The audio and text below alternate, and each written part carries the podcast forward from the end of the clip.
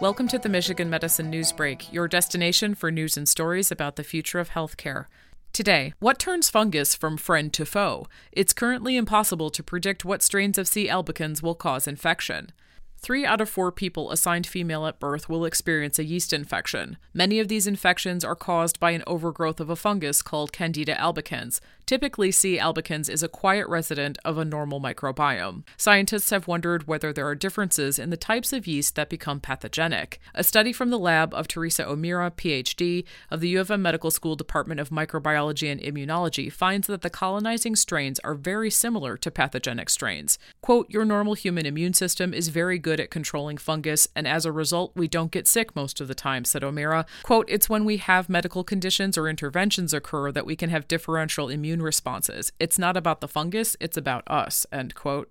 People who are immunocompromised, for example, those living with HIV AIDS, people who have had transplants, as well as people who are hospitalized or who use catheters, are at risk for yeast infections, some of which can be life threatening.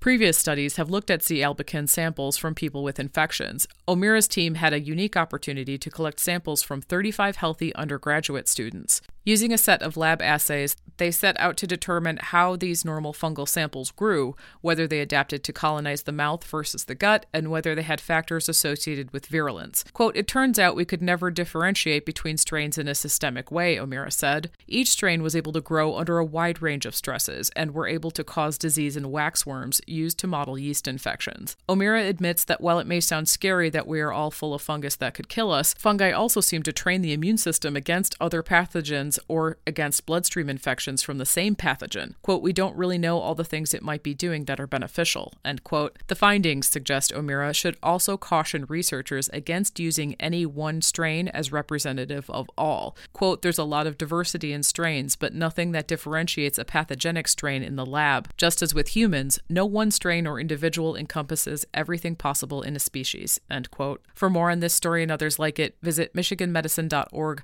forward slash health dash lab. The Michigan Medicine Newsbreak is part of the Michigan Medicine Podcast Network and is produced by the Michigan Medicine Department of Communication. You can subscribe to the Michigan Medicine Newsbreak wherever you listen to podcasts.